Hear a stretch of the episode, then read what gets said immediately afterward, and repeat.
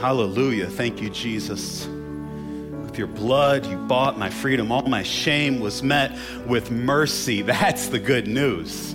And not that we're nice, put together, cleaned up religious people who come into a place and just come by our own strength or our own morality, but, because Jesus met our shame with his mercy. So thank you guys for being here. If we haven't met, I'm Josh. I'm one of the pastors here. Thank you guys, whether you're in person or joining us online. Uh, this is the time of the service where our kids can be dismissed to go out uh, the back. So kids anywhere from three years old up through fifth grade um, can head out for some special fun times during the service. You guys can head out if you want to my, my guys, if you guys want to head outside.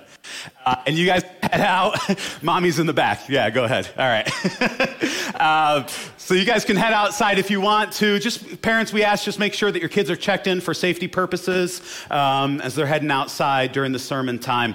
Um, we actually did this last Sunday, and I'm really excited that we get to do it two Sundays in a row. We get to have uh, membership vows today, and so it's a, it's an opportunity to officially welcome new folks into our CCC family. So I am going to invite Fran Oliveira to come up here. Um, and then actually, I actually want to invite, if you are part, Fran has joined um, the Halls small group as well. So if you're part of that group, want to invite you to come up as well um, because we're going to be praying uh, for Fran today. So yeah, absolutely. Come on up, Fran. Um, Fran's been coming here to CCC for about um, eight months now. I think, I think we said something like that. Um, has been getting plugged in to our church, getting plugged in to the Hall's small group, um, walking through the membership process, uh, and is, is here to officially join as a covenant member of Christ Community Church. And so I said this last week, but, but church membership, there's not like some magical thing about it. It's not like, going varsity for Christianity or something. You get a letter jacket now or something.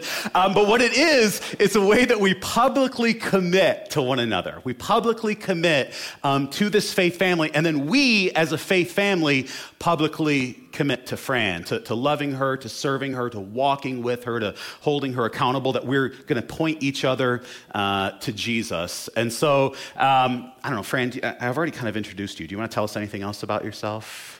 You don't have to, but like, I don't know. Favorite movie, favorite flavor of jello, anything like that. Okay. We're happy you're here too. All right. Well, I'm going to ask you a series of six questions, and um, uh, just just if you agree, say I do, or nod, or give a thumbs up, or, or whatever. But um, first, Fran, do you acknowledge yourself to be a sinner in the sight of God, justly deserving His displeasure and without hope except for His sovereign mercy? If so, I do. Second, do you acknowledge yourself to be a child of God, fully known and fully loved by our Father in heaven? I do. Third, do you believe in the Lord Jesus Christ as the Son of God and the Savior of sinners? And do you receive and rest upon Him alone for salvation as He is offered in the gospel? I do. Fourth, do you now resolve and promise in humble reliance upon the grace of the Holy Spirit that you will endeavor to live as becomes the followers of Christ? Fifth, do you promise to support the church in its worship and its work to the best of your ability? I do. And then finally, do you submit yourself to the government and discipline of the church and promise to pursue its purity and peace? And then, church, this is our opportunity then to respond and to, to welcome Fran. So, if you guys want to gather around her, um, and then if, if you guys don't mind, again, we did this last week, um, but symbolically reaching out and laying hands on Fran as we welcome her into the faith family. Father in heaven, we are so grateful for your grace. It is your grace that has bought us. You, with your death, you bought our freedom. All of our shame was met with mercy. And so, thank you, Lord, for the cross. Thank you for bringing us into your family through the death and the resurrection of Jesus. And God, we thank you that you don't just make us sons and daughters of God, but you make us brothers and sisters of one another. And so we thank you for our sister Fran. We thank you for your grace in bringing her to yourself and in bringing her into this faith family. Father, I thank you that, that she is connected and she has made so many friendships and relationships here. And I pray that you would help us. I pray for those standing here as part of her small group. I pray for all of us as her church family. Help us to love her well. Help us to serve her well. Help us to point her to Jesus. We pray that you would continue your work of amazing grace in her life, of, of making her more like Christ, drawing her to yourself, and then drawing others to yourself through her. Thank you for your mercy, Lord. Thank you for bringing her into our family. And we pray it in Christ's name. Amen. Amen. Amen. Let's welcome her officially.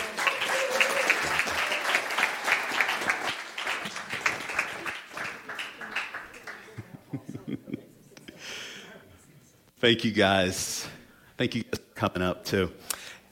Hey, uh, we started a new series last week. It was simply entitled The Voice of the Soul, how the Psalms speak for us. And so, what we're going to be doing over the next seven weeks is we're going to be looking at some key prayers, some songs from the book of Psalms to see what we can learn about our emotions and how our emotions teach us to relate to God.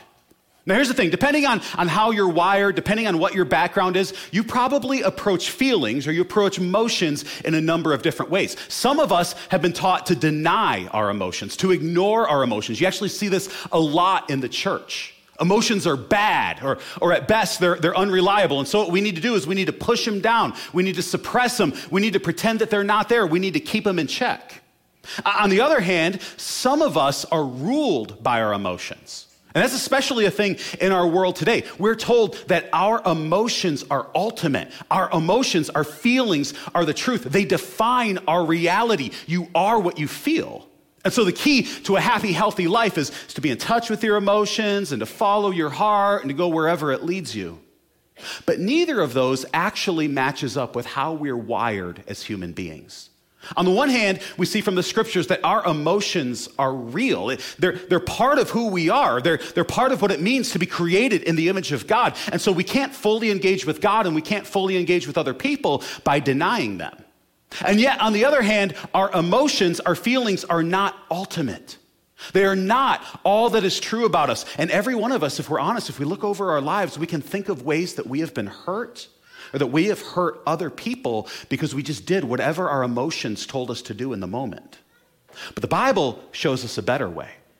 The Bible shows us that we shouldn't deny our emotions and that we shouldn't be ruled by our emotions. But the Bible, actually, in the book of Psalms in particular, teaches us to pray our emotions, to listen to our emotions, to pay attention to what they're telling us, but then to let that drive us to God and to His Word.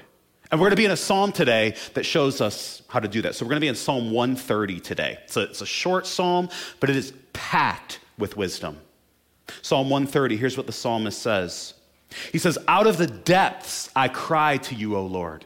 O Lord, hear my voice. Let your ears be attentive to the voice of my pleas for mercy. If you, O Lord, should mark iniquities, O Lord, who could stand? But with you there is forgiveness that you may be feared. I wait for the Lord. My soul waits, and in his word I hope. My soul waits for the Lord more than watchmen for the morning, more than watchmen for the morning.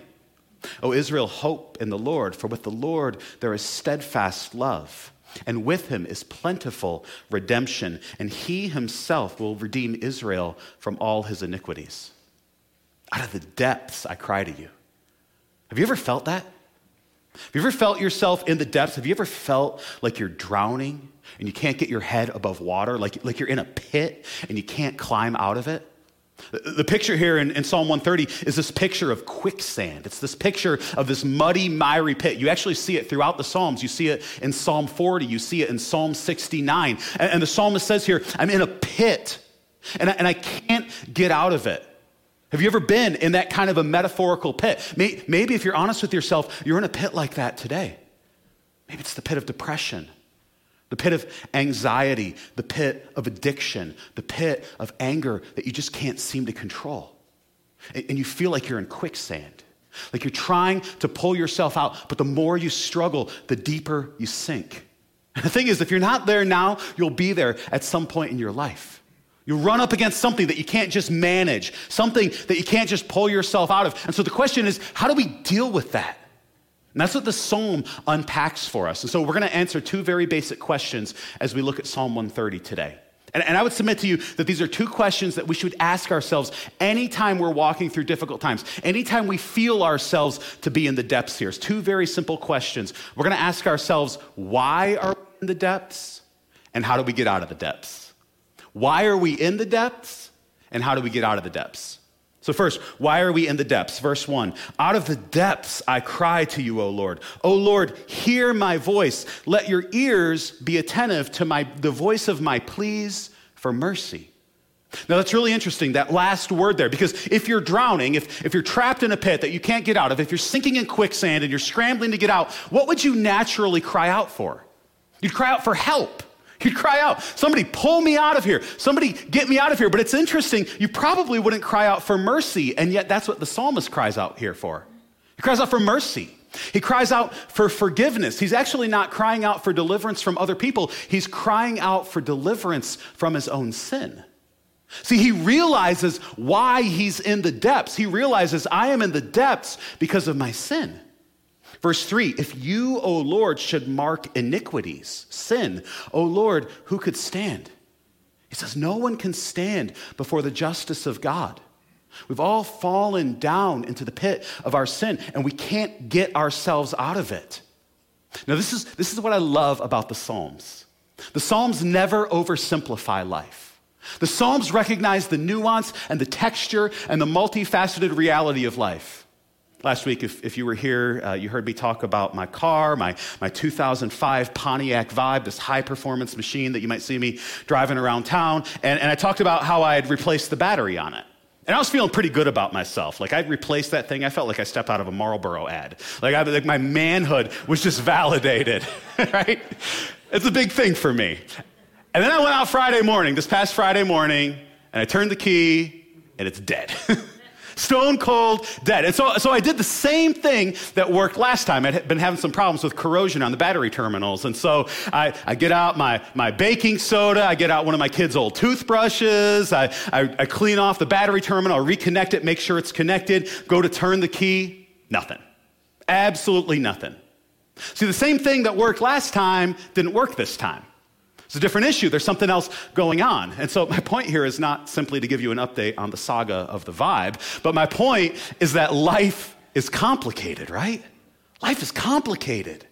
Our souls are complicated, much more complicated than a car. And, when, we're, when we're in the depths, or like we talked about last week, when we're feeling cast down, there could be a number of different things behind it. And the beauty of the Psalms is that the Psalms recognize that. The Psalms don't oversimplify life. The Psalms don't pigeonhole our experiences. The Psalms treat us as sinners and sufferers. And so last week, we saw how God helps us deal with our suffering, how He helps us deal with the hurt that other people have caused us. But this week, primarily, this psalm deals with us as sinners. How do, how do we deal with the hurt that we have caused ourselves? How have we personally contributed to our own problems? How have we personally gotten ourselves into that pit? Now, many of us don't like that question, right? Most of us, our natural tendency is to assume that the problem is out there.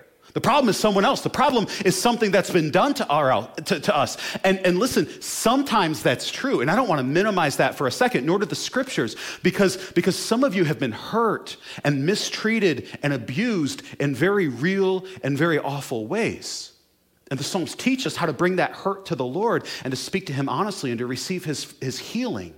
So sometimes the problem is something that's been done to us, but not all the time. We got to be honest about that. Sometimes the problem is not out there. Sometimes the problem is in here. And honestly, most of the time, it's probably a combination of the two. The truth is that we all have a problem in here. Even if we've been hurt by people out there, there is also something sick inside of us that we need God's healing for. And, and, when we find ourselves in the depths, when we find ourselves in, in this metaphorical pit of, of quicksand that we can't seem to climb out of, if we want to experience help and healing, then we've got to learn to be honest with ourselves. We've got to learn to take an honest look at ourselves and ask, Am I part of the problem? And that's what the psalmist does here. He says, I'm in the depths.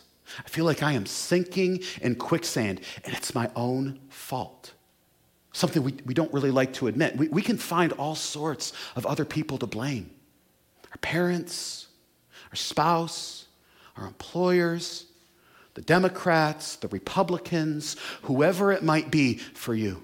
We will always be able to find someone else to blame. And as I said, sometimes that's legitimate.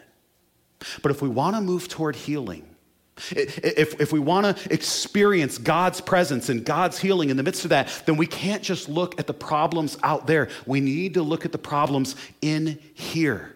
We need to experience, if we want to experience God's healing, we need to be honest about our sickness. That's what the psalmist does.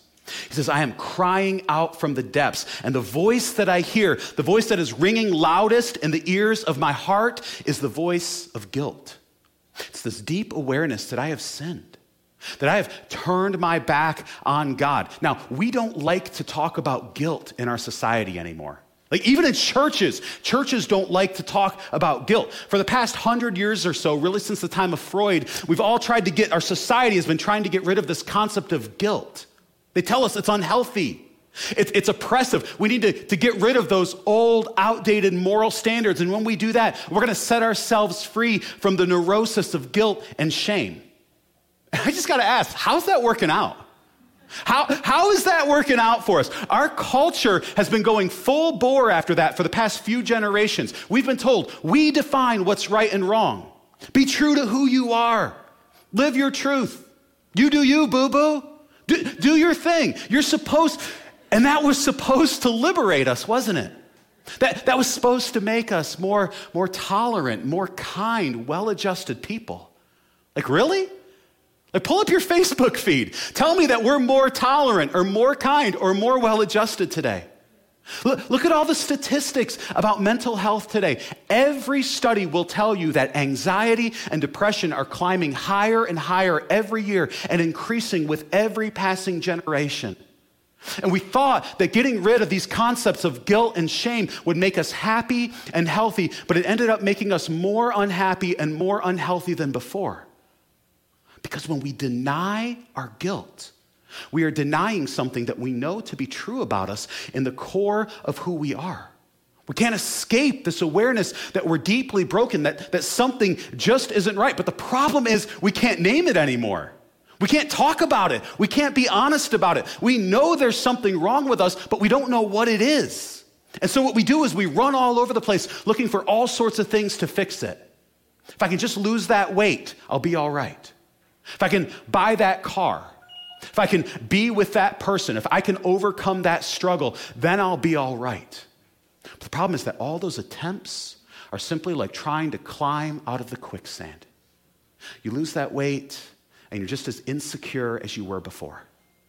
You buy that car, and it gets old, and it gets beat up, and it won't start on Friday morning. You get, you get that relationship, and you find that all the romance in the world can't change the fact that you are still deeply broken. And that person you thought would save you is still deeply broken. So, what do we do? We run around and we look for the next thing and we kick our legs and we scratch and claw with our fingers, trying to pull ourselves out of the pit. And we just keep sinking. So, how do we get out? how do we get out of the depths. When you're in the quicksand, when, when you can't climb out on your own, when you can't get a foothold, when you can't stand. Look, look at verse 3. If you, O Lord, should mark iniquities, O Lord, who could stand? That's actually the first thing we need to recognize. That's the first step to this. We got to be honest with God. And we got to be honest with ourselves. God, I can't stand because of my sin. We need to recognize there's a standard that we have violated. Now, I know today that sounds narrow and that sounds backwards and that sounds oppressive, but it's the only way to be honest. It's the only way to deal with our guilt, to deal with our shame. It's the only way to really embrace healing. Without an objective standard of right and wrong, all we're left with is this vague, foreboding sense of doom. Like we know we're broken, we don't know why we're broken. We don't know how we're broken. We don't even know what wholeness looks like. By the way, this is, this is how you can tell, just practically, whether your guilt is true guilt or false guilt. Does it line up with God's standards? See, there's false guilt out there. Some of us feel guilty about things we should not feel guilty about. Feel guilty because we're not living up to someone else's expectations. Feel guilty because we're not living up to, to society's expectations. And so there, there can be false guilt there. On the other hand, there's true guilt. On the other hand, some of us don't feel guilty about things we should feel guilty about. There is legitimate guilt. I mean, we all know this. We all know that part of the problem in the world is people who don't pay attention to the voice of true guilt. I mean, Hitler, Stalin, Pol Pot, Mao, I would submit to you that they should have felt guilty about some of the things they did. That they should have listened to the voice of guilt and stopped doing those things. Like, do you know what we call someone who doesn't feel guilt? A sociopath. And, and you don't have to be a dictator or a serial killer to have true guilt. We all know that there are people, even in our own lives, who ought to feel guilty about the way that they've treated us or the way that they've treated other people. We all expect other people to listen to the voice of guilt from time to time. Thing is, we just don't like to listen to the voice of our own guilt. But let's be honest with ourselves. Do we really think, do I really think that I'm the only person on planet Earth that this doesn't apply to? We all know there is real guilt. The problem is that we have lost our ability to tell what is true and false guilt. And so our culture tells us just base it on how you feel. If you, don't, if, you, if you don't feel guilty about it, go ahead and do it. If you do feel guilty about it, don't do it. But the truth is, that's a paralyzing way to live because you never know when the guilt is legitimate. Without an objective moral standard, what happens is we just start living for the approval of other people. And we spend our lives trying to live up to their standards of righteousness. And then eventually that gets exhausting. And so we give up on that and we say, well, I'm just going to define it for myself. And all the time we are running around frenetically trying to drown out the voice of guilt inside of us. And we still can't escape that reality. Scriptures tell us that, that we are not the standard. Our, our parents are not the standard. Our our Facebook friends are not the standard. Our society is not the standard. Our feelings are not the standard. God is the standard. The eyes of God, how God looks at it, is the only thing that truly matters. Amen. Or as Tupac so eloquently put it, only God can judge me. Now, now that is that's a classic. That's a deep throwback right there. Now that is that is both liberating and terrifying at the same time. It's liberating because it means that if there's a standard, then at least we know what the problem is and we can try to do something about it.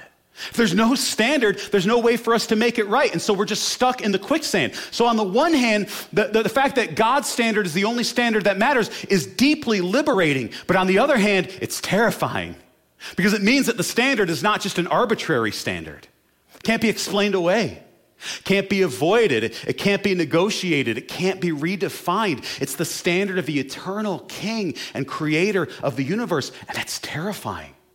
Because if we're honest with ourselves, we know that we have all, every single one of us, violated that standard. We have all failed to live the truly human life that God created us to live. So we turn to religion, we turn to morality, we turn to activism. We, we, turn to politics. We turn to anything we can grasp onto to try to make ourselves feel more righteous. And we try to climb out and we scrape and we scratch and we claw and we just sink deeper in the quicksand. So, man, like, what do we do? What do we do if that's the reality? There's only one thing left, and it's what the psalmist does here. We cry out for mercy. God, I, I can't help myself. God, help me. And here's the good news the eyes of God are the only eyes that matter, but He is not a God who marks iniquities. Verse 3, look at this. If you, O Lord, should mark iniquities, who could stand? None of us could stand. But, but, here's the good news with you there is forgiveness that you may be feared. He doesn't mark our iniquities. He doesn't keep a record of our wrongs. He doesn't keep looking at our sins. The eyes of God are the only eyes that matter, but He is a God who has chosen to look away from our sins. God's grace has overcome our guilt. God's glory has overcome our shame. Now, that is good news. That is life changing good news. That is gloriously good news. But how can God do that? I mean, how could God look away from our sin? He's God, right? He can't just pretend it's not there. So, how can the righteous God forgive the guilt of our sin? Well, let's, let's keep going through the psalm. Verse 5 I wait for the Lord. My soul waits, and in his word I hope. My soul waits for the Lord more than watchmen for the morning, more than watchmen for the morning.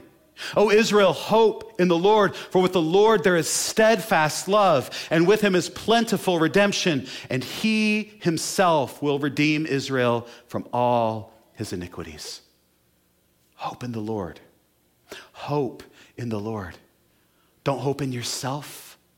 Don't hope in your own goodness. Don't hope in your own religiosity. Don't hope in your own morality. Don't hope in your own attempts to atone for your own sin.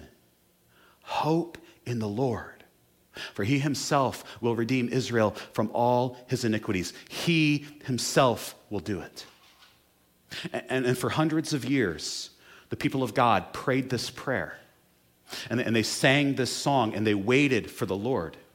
They waited like watchmen waiting for the morning. They waited for God Himself to come and redeem them. In the midst of their darkness, they were waiting for the light to dawn. See, see, God knew that we were sinking in the quicksand of our sin and our guilt and our shame. He knew that we couldn't pull ourselves out. When you're in the quicksand, it doesn't do any good for someone to stand on the edge of the pit and tell you to climb out.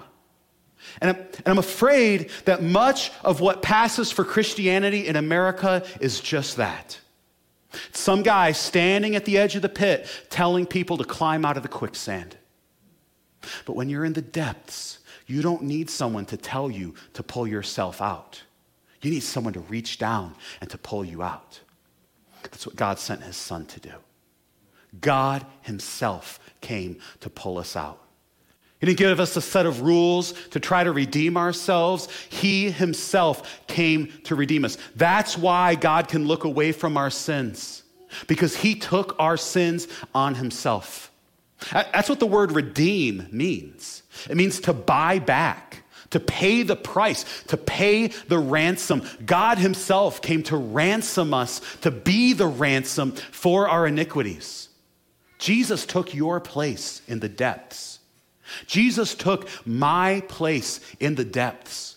He, he went down into the pit of our sin and our guilt and our shame. And, and he could have pulled himself out. He's the one person who could have done that, but he chose not to. He sank all the way down, all the way down into our guilt, all the way down into our death, all the way down into our hell, all the way down into our grave. He took our guilt to the grave and he buried it there.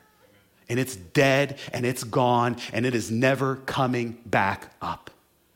And the good news is that he didn't stay in the depths. Three days later, he got up and he rose up out of the depths and he raises us up with him. And so, if you feel yourself in the depths today, I want to encourage you exactly what the psalm encourages you hope in the Lord. Not in yourself. Hope in the Lord. Stop trying to pull yourself out of the quicksand. Stop trying to redeem yourself. Hope in the Lord. You say, but, but man, look at my story. Like, I have messed up so many times. I've tried before and I keep messing it up and I just can't get it right. And I say to you, for with the Lord there is steadfast love. Not just love, not momentary love not temporary love, not love that is based on our performance or our morality. Steadfast love, stubborn love, loyal giving of love, love that never gives up and never backs down and never walks away. Hope in the Lord. You say, yeah, but I've done some really bad things, like bad things. And I say, with him is plentiful redemption plentiful redemption, not stingy redemption, not cheap bargain bin cut rate redemption, plentiful redemption. Ray Ortlund, who's a, who's a pastor in Nashville, always says it this way. He says, God is rich in mercy, and he's a big spender. And I love that. God is rich in mercy, and he's a big spender. You will never out sin the grace of God. He will not let it be said that our guilt is greater than His grace. He will not let it be said that our sin is greater than His mercy. With Him is plentiful redemption, and He's a big spender. He spent it all to redeem us. He spent the blood of His Son for the forgiveness of our sins to bring us to Himself. And when you get that, when that lands in your heart, that changes everything. Few, O Lord, should mark iniquities, O Lord, who could stand. But with you there is forgiveness. And this is fascinating, this last phrase, that you may be feared. That sounds really weird, right? Forgiveness produces fear. Now, now, the word fear here isn't exactly the same as our English word for fear. It's more the idea of reverence, of, of awe, of worship, of honor, of amazement, of obedience, even of love. When, when we really experience God's forgiveness, it changes us at the core of our being. We, we don't use grace as an excuse to keep living in sin. As a matter of fact, God's grace, God's forgiveness is precisely what frees us from our sin and enables us to turn to Him and to follow Him.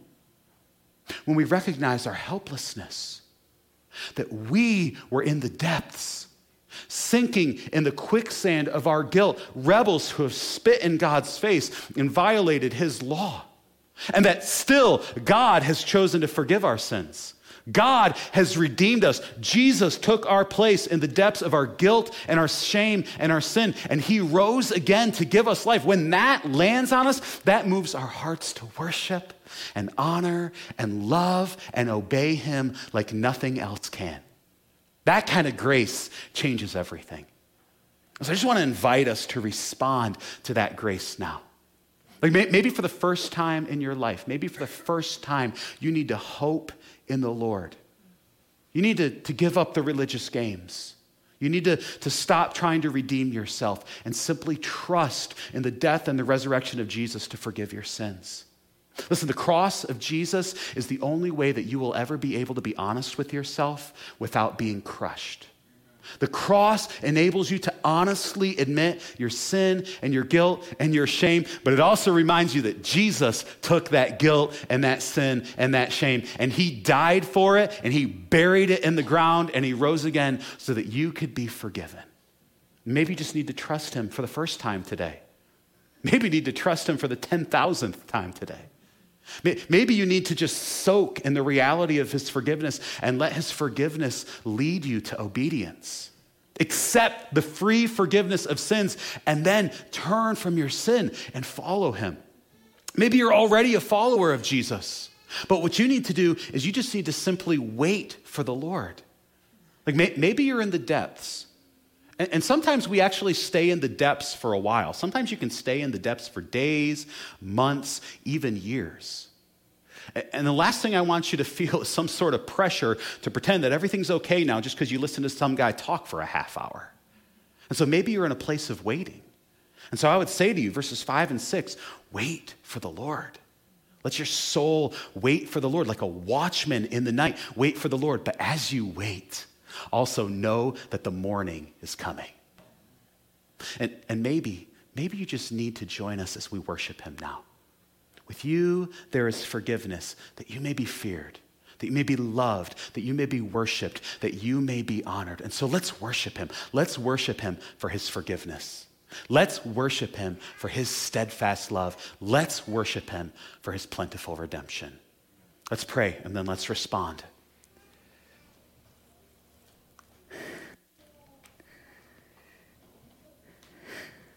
If you, O oh Lord, should keep a record of sins, if you should mark iniquities, oh Lord, who could stand? God, I could not stand.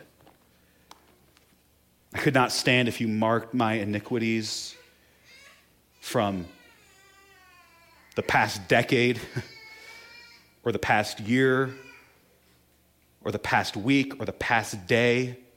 I could not stand. And none of us could. None of us could. We can't save ourselves. We can't redeem ourselves. We can't atone for our own sins. But with you, there is forgiveness that you may be feared. With you is steadfast love. Thank you that your love never gives up on us. With you, there is plentiful redemption. And thank you that you're a big spender. Thank you that you lavish your love and your grace and your forgiveness on sinners like us. God, help us to be honest with ourselves. Help us to be honest with you. Help us to be honest about our sickness so that we can experience your healing. Help us to be honest about our sins so that we can experience your mercy. Help us to be honest about our shame so that we can experience your glory. Help us to respond to you. Probably a million different ways in this room that we could respond to your word. But I pray, Holy Spirit, that you would take the word and that you would apply it to our hearts now and teach us to respond to you as you are calling us to do that. I pray it in Christ's name. So, as we say pretty much every week, my prayer for you is that you know that living hope.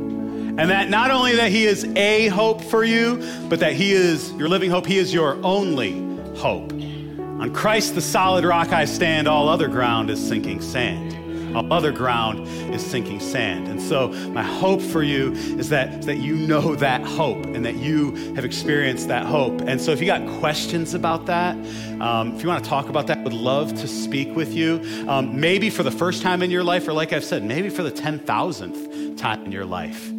And you're like, I just need to be able to hope in the Lord. I'm, I'm waiting for the morning, like a watchman waiting for the morning. How do I how do I hope in the Lord during what I'm walking through? Or, or maybe you just need to find some honesty. Maybe, maybe, maybe you need to, to be honest about your sin. You need to be honest about something in your life. And the reality is that, that you don't have to be afraid of that. You don't have to be afraid to be honest because with the Lord is steadfast love and with him is plentiful redemption. And so there's freedom to be able to come and to be honest and to share that. And so, um, whatever it is, um, would love for you to do that as, as, the Lord leads you to respond. If you want us to, to walk with you, if you want to meet with me or meet with someone this week, there's a, a communication card in the back. Would love to set up a time to talk about that or any questions you have about following Jesus or, or Christ Community Church. And so, opportunities to do that there. A key verse this week is actually verses 3 and 4 of Psalm 130. If you, O Lord, should mark iniquities, O Lord, who could stand? And let me just encourage you be honest with him about that this week. Don't try to defend yourself, don't try to justify yourself. Be honest with him about that this week. But also, don't stay there. But with you, there is forgiveness that you may be feared. And so, hear that good news and have that good news in your mind this week as you go throughout this week. Let's stand and let's receive our benediction. This benediction is actually really a prayer um, from the book of Micah. And I want to invite you just to chew on this this week and to hear this good news of the God who forgives our sins. Who is a God like you?